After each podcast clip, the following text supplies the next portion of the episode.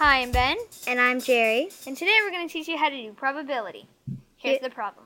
What is the probability that Barry will spin a 4 on spinner A and a 2 on spinner B? Well, let's find out.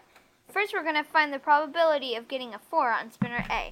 So there's only one 4 and 4 pieces. So that's 1 fourth. Then on spinner B, there's only one 2 and 2 places. So that's 1 half.